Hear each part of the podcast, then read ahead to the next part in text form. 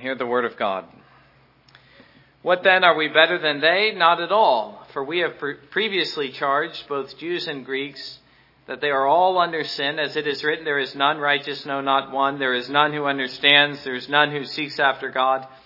They've all turned aside. They've they have uh, together become unprofitable. There is none who does good, no, not one. Their throat is an open tomb.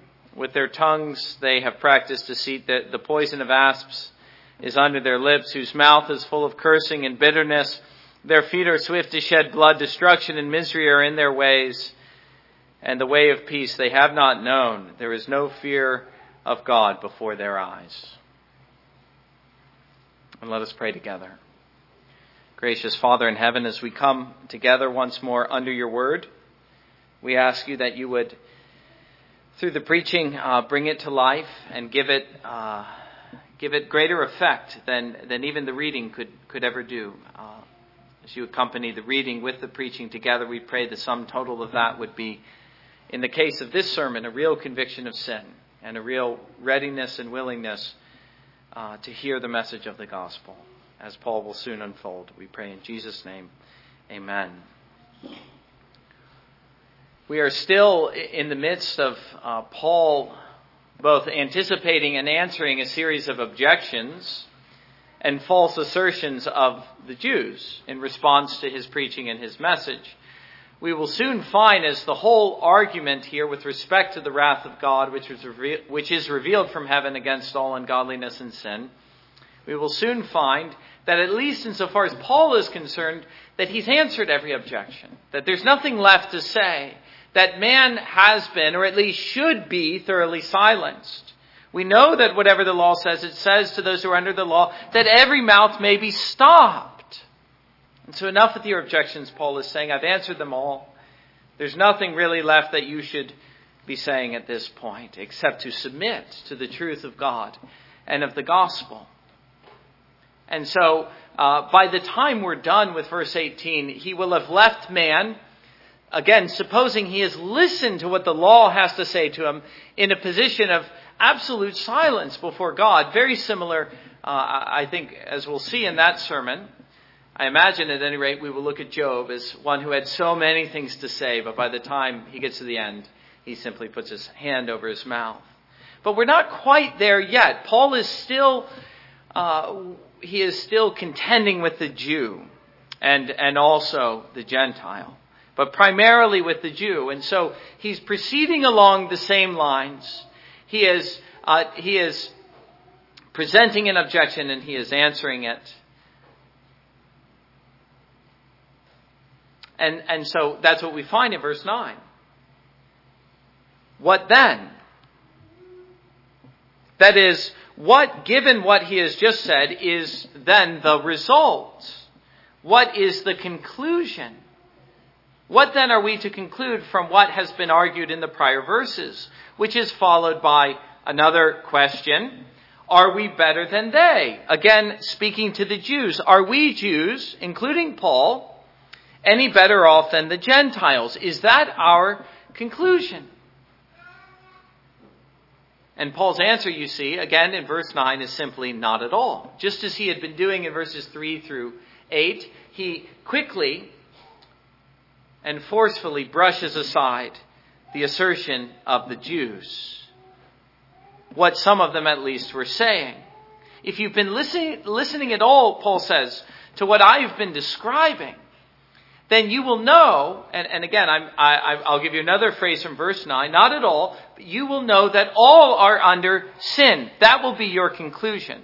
We've previously charged both Jews and Greeks that they are all under sin. And so no, the Jew is not better off than the Gentile, not with respect to the question of sin and thus the wrath and the judgment of God. But you notice he doesn't say that we are all sinners. He, he is going to say that. But that's not his precise phrasing. He is saying we are all, Jew and Gentile alike, everyone indiscriminately under sin which means that all alike are under the dominion of sin. If you're familiar with the language or, or the argument, uh, rather, of Romans, you know that becomes the focus in particular of Romans chapter 6. The dominion of sin, the enslaving power and tendency of sin. It comes out again in Romans chapter 7. And the whole glory of the gospel, Paul says, is that it frees us from sin's dominion by uh, breaking off this relationship and bringing us into a saving relationship with Jesus Christ. But man, by nature, is not in that kind of saving relation. He is rather under sin. If you remember how he puts it in Romans chapter 6, you are either sin or you are under grace. Well, which is it? Man is under sin, the man he's been describing all along. Man, thus considered in light of his rebellion and his sin. And the effect of sin, as Jesus tells us in John chapter 8, is to make man a slave. It isn't so much that man then wants to sin as it is the fact now that he's a sinner that sin is compelling him to sin. To be under sin is to be enslaved to its power, the power of sin, and thus to be subject to its corruption and damnation. This is man's true state, Paul is saying. To be under sin. It's not one of righteousness. It's one of sin and its enslaving power, as though sin were his master leading him on. And this is what Paul says he has previously charged. That is, he's already conclusively proved the point. Again, if you've been listening and following the argument, you will have no trouble seeing this is the case. You wouldn't say something like, well, I think the Jew is better off after all, with respect to the judgment of God. No, you would say, it's perfectly plain that all are under sin. And if we cannot see it, Paul realized that even now there were some that couldn't or who couldn't, he makes one final attempt to persuade the Jew. And then he'll have nothing more to say uh, with respect to this point, at any rate. And he does so. He makes his final plea, or his last ditch effort, with respect to the Jew, who was still convinced that he was better off than the Gentile, that he was immune from the judgment of God. He does so by summarizing, as it were, the message of the Old Testament with respect to the question of sin and judgment summarizing the message of the Old Testament by uh, offering a catalog of passages, almost at random it would seem, in verses 10 through 18, although we realize uh, by a, a study and careful consideration of these verses that there is, in fact, a definite order and a plan to his arrangement as he takes uh, all of these passages and, and compiles them together. And this is how, as I say, he makes his final appeal. If the message of the Old Testament will not do to persuade the Jew, his own scriptures, which were his boast, then Paul realizes that nothing will. He who has the scriptures but will not, will, will not listen, nothing will help him. The message of Scripture, if I were to summarize it first before looking at the list, is one of universal sin and depravity. In other words, what, what we describe as total depravity, to be distinguished from utter depravity. Utter depravity, and you might think this based on this passage, means that man is as bad as he possibly can be. That isn't the case. Uh, by God's restraining grace, there is still, uh, there is still some restraint on uh, the ceaseless flow of sin. But man is depraved in every way and in all of his parts his mind, his heart, his will, his lips, his tongue, and, and so on. Every part of him is, is quick to commit sin. He's totally depraved. And again, this is the universal condition of man. This is Paul's universal indictment against humanity, but more importantly, it is, uh, it is Scripture in its totality that makes this indictment universally against man. The natural man is in a state of enmity with God. He is at odds with God. He's at war with God. He's not, in other words, in a position of peace. And again, Paul is saying there are no exceptions to this, as indeed the Old Testament itself claimed. One of the most important passages, uh, though, though often overlooked in Romans, in understanding what Paul is describing, is Romans chapter 8, verses 5 through 8. And I want to read those verses because he's describing the same picture. And, and, so you realize from this passage and from Romans chapters 1 through 3 and then other, other statements in Paul that this is a kind of constant theme in his preaching, and it is again the sinfulness of man outside of Christ and outside of redemption. For those who live, he says, according to the flesh, set their mind on the things of the flesh, but those who live according to the Spirit, the things of the Spirit. For to be carnally minded is death, but to be spiritually minded is life and peace. Because the carnal mind is enmity against God, for it is not subject to the law of God, nor indeed can it be. So then, those who are in the flesh cannot please God. Again, a picture of enmity, not peace of being at war or being at odds. The, the carnal man has no interest in pleasing God or in living for Him. And as I say, this is something that you always find in Paul's preaching. It is a kind of essential backdrop to the gospel. You'll never understand at Paul's understanding of the gospel, which is just to say a scriptural one, unless you share his view of man. And so you find this in Titus or Ephesians, and you also find it in the Gospels. Jesus is one who described man in the same way.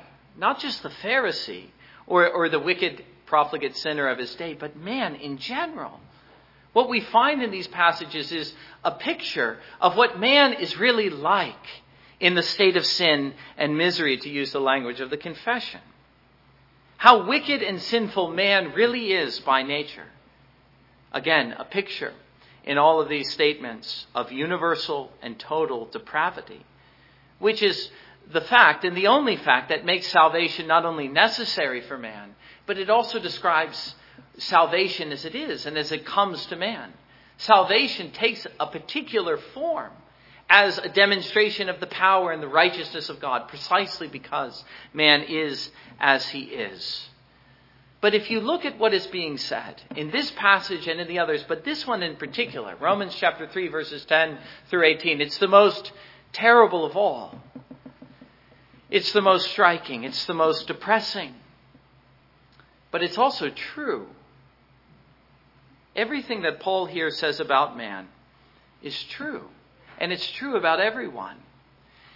And so I would say, in many ways, this becomes a crucial test as to our belief in the gospel, the gospel he's about to preach, in which he, and which he has also announced at the beginning in chapter 1 he is going to preach. Do we really believe this? Do we believe, I mean, what he is saying about man? Is this really true? Are we prepared to accept the scriptural teaching about man?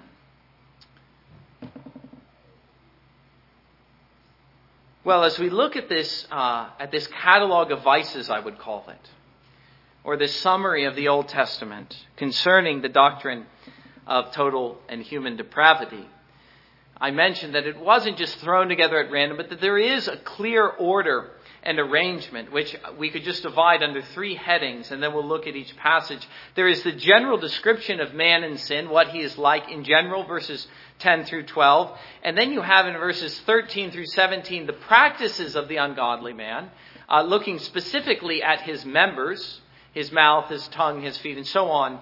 And then in verse 18 you have a summary and conclusion. And so he begins in verse 10, looking here, verses 10 through 12, at the general picture, a description of man, that there is none righteous, no, not one, which is the leading assertion. It has to come first if you understand what Paul is contending for in the book of Romans.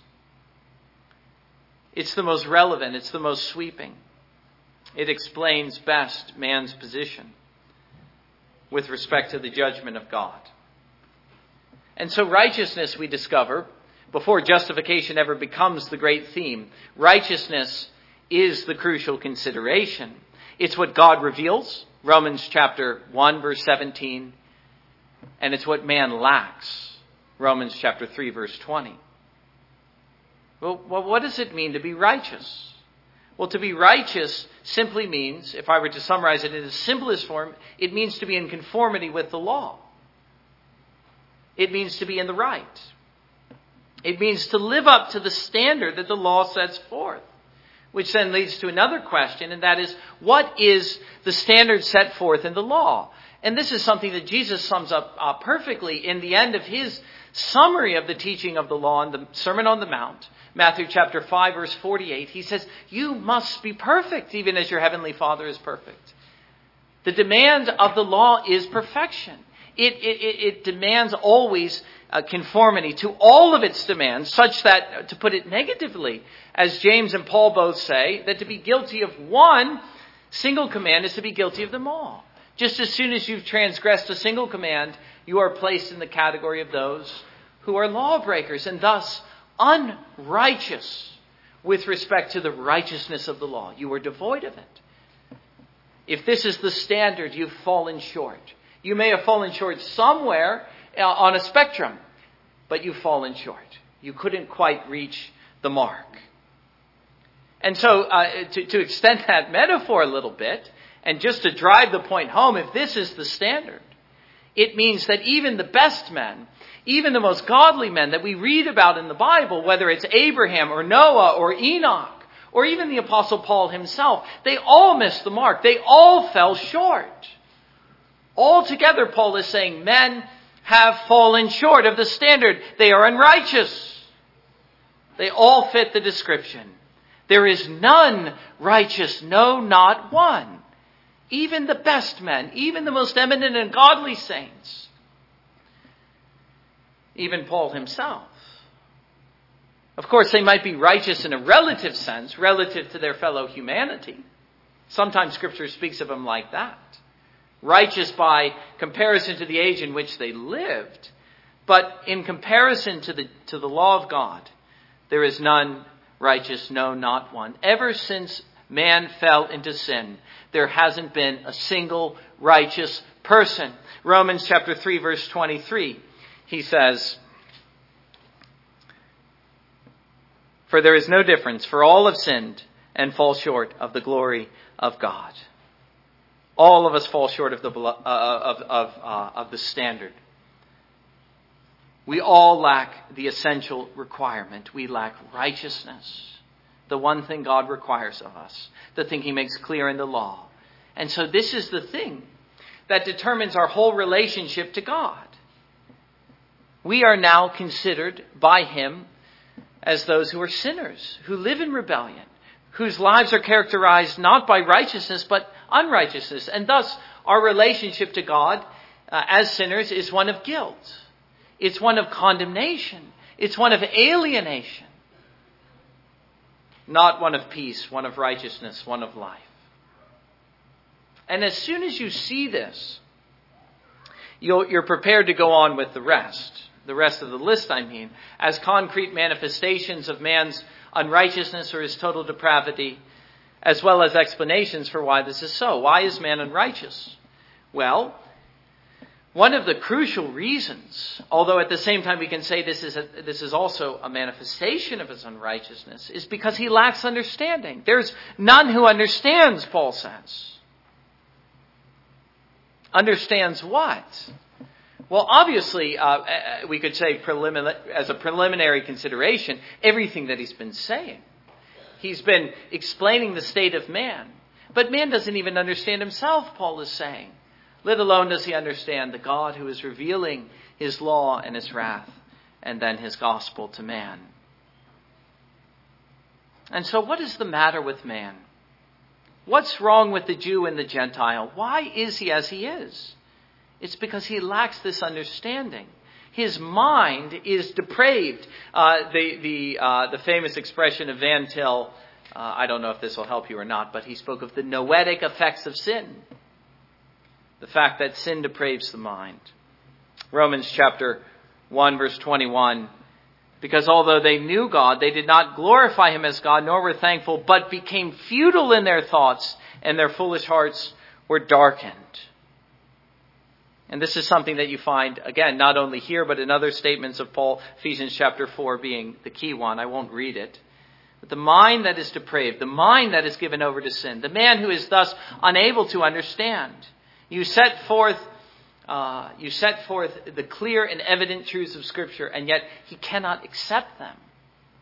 Because as Paul says, spiritual truths are only discerned spiritually by spiritual persons. The natural man cannot accept it.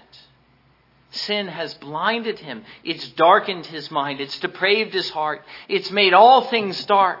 He cannot see God for who he is, nor himself for who he is. Again, he lacks spiritual discernment and a spiritual understanding. 1 Corinthians chapter 2. The third characteristic of the man is that he seeks not after God. None who seeks after God. You find that in verse 11, the second part. There is none who seeks after God. As a result of man's depravity of thought, the reality is that he has no interest in God. He has an interest in a great many things, sin especially, but not God. He no longer seeks him, uh, to use the language of the shorter, uh, of the larger catechism rather, as his chief and highest end. Man was made for that. But as a result of sin, he's forfeited that pursuit. There's none who seeks after God. No one. Not really. Perhaps you might find uh, in the world a kind of superficial seeking, but no man by nature really seeks God. It's impossible. His nature is too vile and wicked and dark. Man, as a result of sin, is too bent upon himself to ever look heavenward and contemplate the glories of the divine life of heaven. To seek God and His glory again as His chief and highest end. To be led out of Himself, out of a desire to know God and to worship Him and to seek Him and to obey Him. That is not what you find in man by nature. All have turned aside, he says. That is, as a result of the prior point, they've all chosen another path. It is a picture of apostasy, but not just of Israel in the wilderness of, or of the church in a particular age, but of mankind in general, universally in every age. All of the sons of Adam together have turned aside. The universal tendency of man in sin is always to run away from God and then, uh, and then to think of him as little as possible, to pretend as though God doesn't exist, and to be at pains to prove that he doesn't. And so he says, uh, to, to, to, to close off the first thought, the general description, all together have become unprofitable. Man in this state, with respect to uh, religious value, has none. He is worthless. There is nothing he does from the viewpoint of God and his justice and his judgment that has any value or any profit or, uh, or any ability to commend him before God on the last day. Man has become, as a result of sin, Paul is saying in essence, like a piece of fruit that's gone rotten. Paul himself reflects upon this in Philippians chapter 3 when he thinks of the righteousness that he had through the law. But now he was able to see as a, a, a born again Christian, as a new man, looking back on that. I count all these things as refuse. Even my best works were worthless, he says, by comparison to knowing God through Jesus Christ and having his righteousness through faith.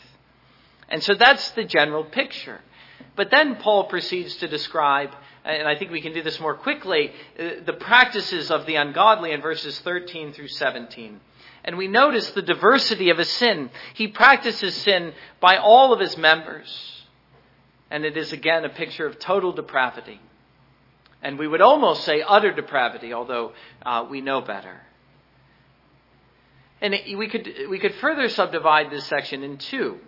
There are the words, and then there are the deeds. The words he speaks of in verses 13 and 14. Their throat is an open tomb. With their tongues they've practiced deceit. The poison of asps is under their lips, whose mouth is full of cursing and bitterness. It's a terrible picture. It is a picture of those who are always speaking what is evil.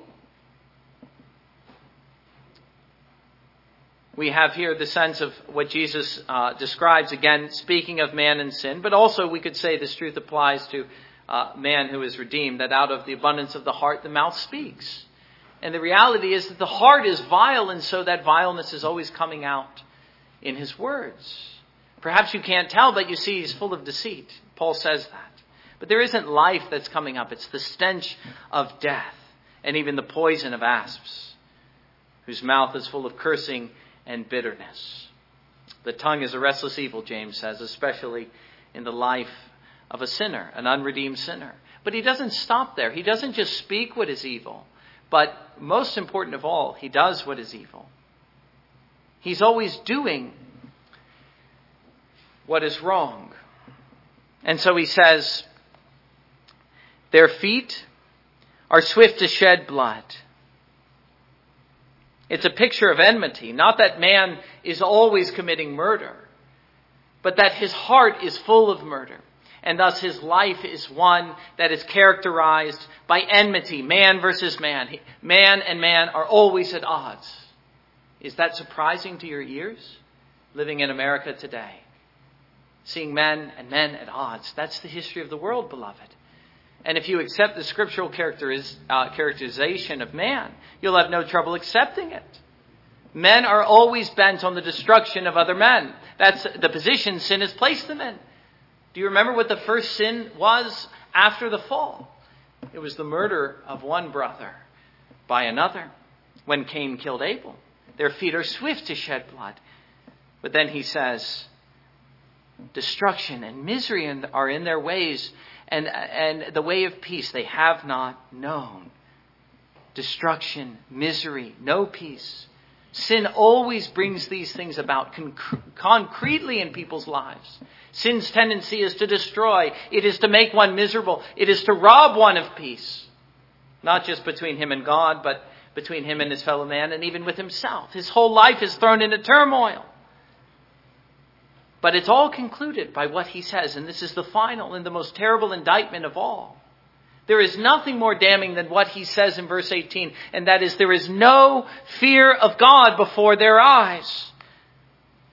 They live as those not only who think of God as little as possible or pretend that he doesn't exist, but those whose lives are devoid, listen, who are devoid of worship. That's what is being described. Whose lives are devoid of the fear of God. That means they don't reverence Him. They don't reverence His majesty. They never thought to praise Him. They never thought to fear Him as the dread judge of all. They never thought to repent and believe and listen to the gospel. There is no fear of God before their eyes. And so that's the picture. But let me move on to what I would uh, describe as points of application. And the first is that we must be prepared to accept this as the true picture of man, not an exaggerated picture, not a description only of the worst kinds of sinners, but a description of each and every individual since the fall. Or else, everything that follows when he comes at last to his description of the gospel in Romans chapter 3 verse 21 unto the end, as a powerful demonstration of the righteousness of God. None of it will ring true. It will seem as though perhaps, especially as he comes in the first point to the cross of Christ, as though the remedy were too strong. Why such a remedy as the cross even of his own dear son? Why go this far unless man is really this bad? And so we must see and we must be prepared to accept that this is true of everyone. This is a picture of man and sin, and it is an accurate one. Against the temptation to say that Paul has gone too far, that he paints too broad a brush, that he exaggerates for the sake of argument, we are rather humbled to realize that it is true, all of it. This is an accurate picture of man. It is true of the unbeliever, first and foremost. The man in the world, the poor babe born into this sinful world, is born like this into total depravity. Every man in the world right now, outside of this service, is like this. He's revealing it constantly, and it really isn't hard to see or accept uh, when we look at man in the world today. Of course, as we think of him, he may have convinced himself that that isn't true, that he really is better than Scripture says or than the Christians say. But he's deceived. He only realizes how little he understands. And so, as a result of this, we Christians do not entertain high hopes for man in sin, the man of the world. We are realistic and hopeful only that by God's grace he might be saved. But apart from that, we are pessimistic with respect to man. We see him, we see him as one who is like this. We are not hopeful, we are hopeless, short of the gospel. But then we must go further. We must realize this is also an accurate picture of ourselves, but for a real work of grace in our hearts. And even then, we realize much of what Paul says remains true. Martyn Lloyd-Jones says that this is the most terrifying mirror that you ever have looked into in your life. And what do you see when you look into this mirror? Do you see a picture of yourself? Do you understand that apart from Christ that we are all like this? And that our flesh even now is still like this? As Paul describes in Romans chapter 7. No man is prepared to accept the gospel until he accepts this as the true picture of himself. It's the man who protests and denies this is true of himself that you can be sure is a stranger to grace and is no Christian. But the Christian is one who accepts this is true even of himself. He's not afraid of being humbled and confessing his sin or of staring into this mirror and seeing how bad he really is. No, he sees in this mirror a true and accurate picture of himself. What he was by nature, even if he is this no more, uh, though he is still aware of the blackness of his own heart and of the, the sin that still clings to him. Again, uh, you think of what Paul says of himself in Romans chapter 7. The Christian is someone who entertains no high notions of himself. He boasts only of God and his grace. But as for himself, again, Romans chapter 7, wretched and miserable, who shall deliver me from this body of death? That is the position of the true Christian. But then that leads me to say this as well. As another point of application, that nothing so magnifies the grace of God to meet my sin as my own sense of sinfulness. My sin is what magnifies the grace of God. Didn't Paul just say that? And he'll say it again in Romans chapter 5. Of course, the Jews were abusing this, but there was, there was enough truth in it that we're able to claim it for ourselves. If our unrighteousness demonstrates the righteousness of God, what shall we say? Well, that's true, he acknowledges, though they were saying the wrong thing. But it is my sin that magnifies his righteousness. If the truth of God, again, verse 7, has increased through my lie to his glory. The more I see my sin, the more it magnifies his righteousness and his truth and his glory. Because if this is what we are really like, if everything that Paul has just said in Romans chapter 3 verses 10 through 18 is actually true, even of ourselves, and we begin to see this for ourselves and accept it as true, and then to feel that we are wretched as sinners, how glorious then does God's grace begin to appear to us, seeing that we are like this, and that He should save even such wretched sinners as we. You see, once I accept this picture is true of myself, I almost can't believe the gospel. It is too incredible almost to imagine that God would ever save the wicked, the God hater. But never do we reason as the unbeliever does that if my sin is what magnifies God's uh, magnifies God's glory, let us do evil that good may come. Verse eight. You remember that as the final absurdity. No, we don't reason like that. We reason simply like this How great must that grace be that saves a wretch like me? You think of Newton's hymn, Amazing Grace. How can it be? How indescribably good and gracious is God that he would hand over even his own dear son for sinners like this.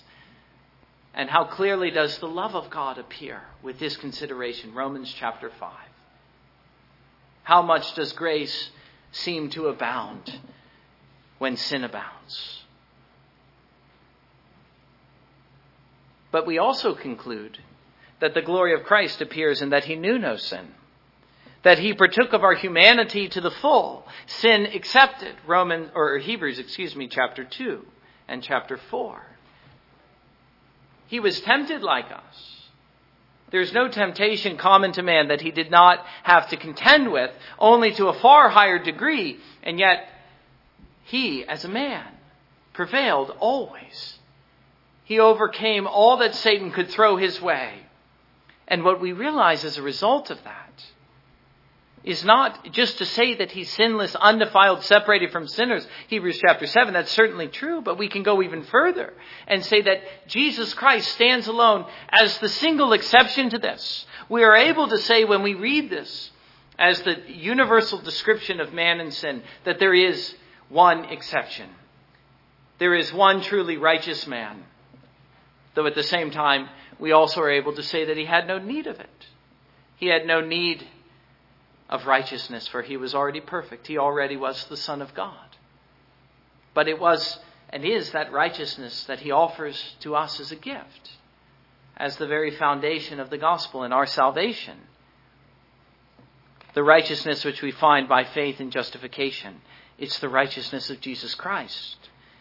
Romans chapter 5 verses 8 through 18 and 19. Therefore, as through the one man's offense, that's Adam, judgment came to all men, resulting in condemnation, even so through the one man's righteous act, that is Jesus, the free gift came to all men, resulting in justification of life.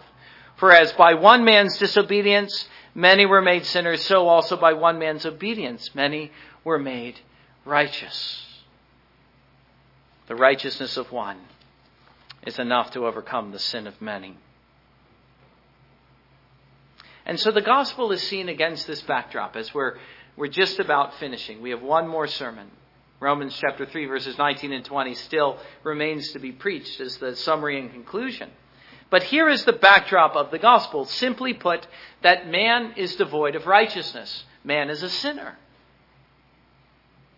Man as a sinner is also totally depraved.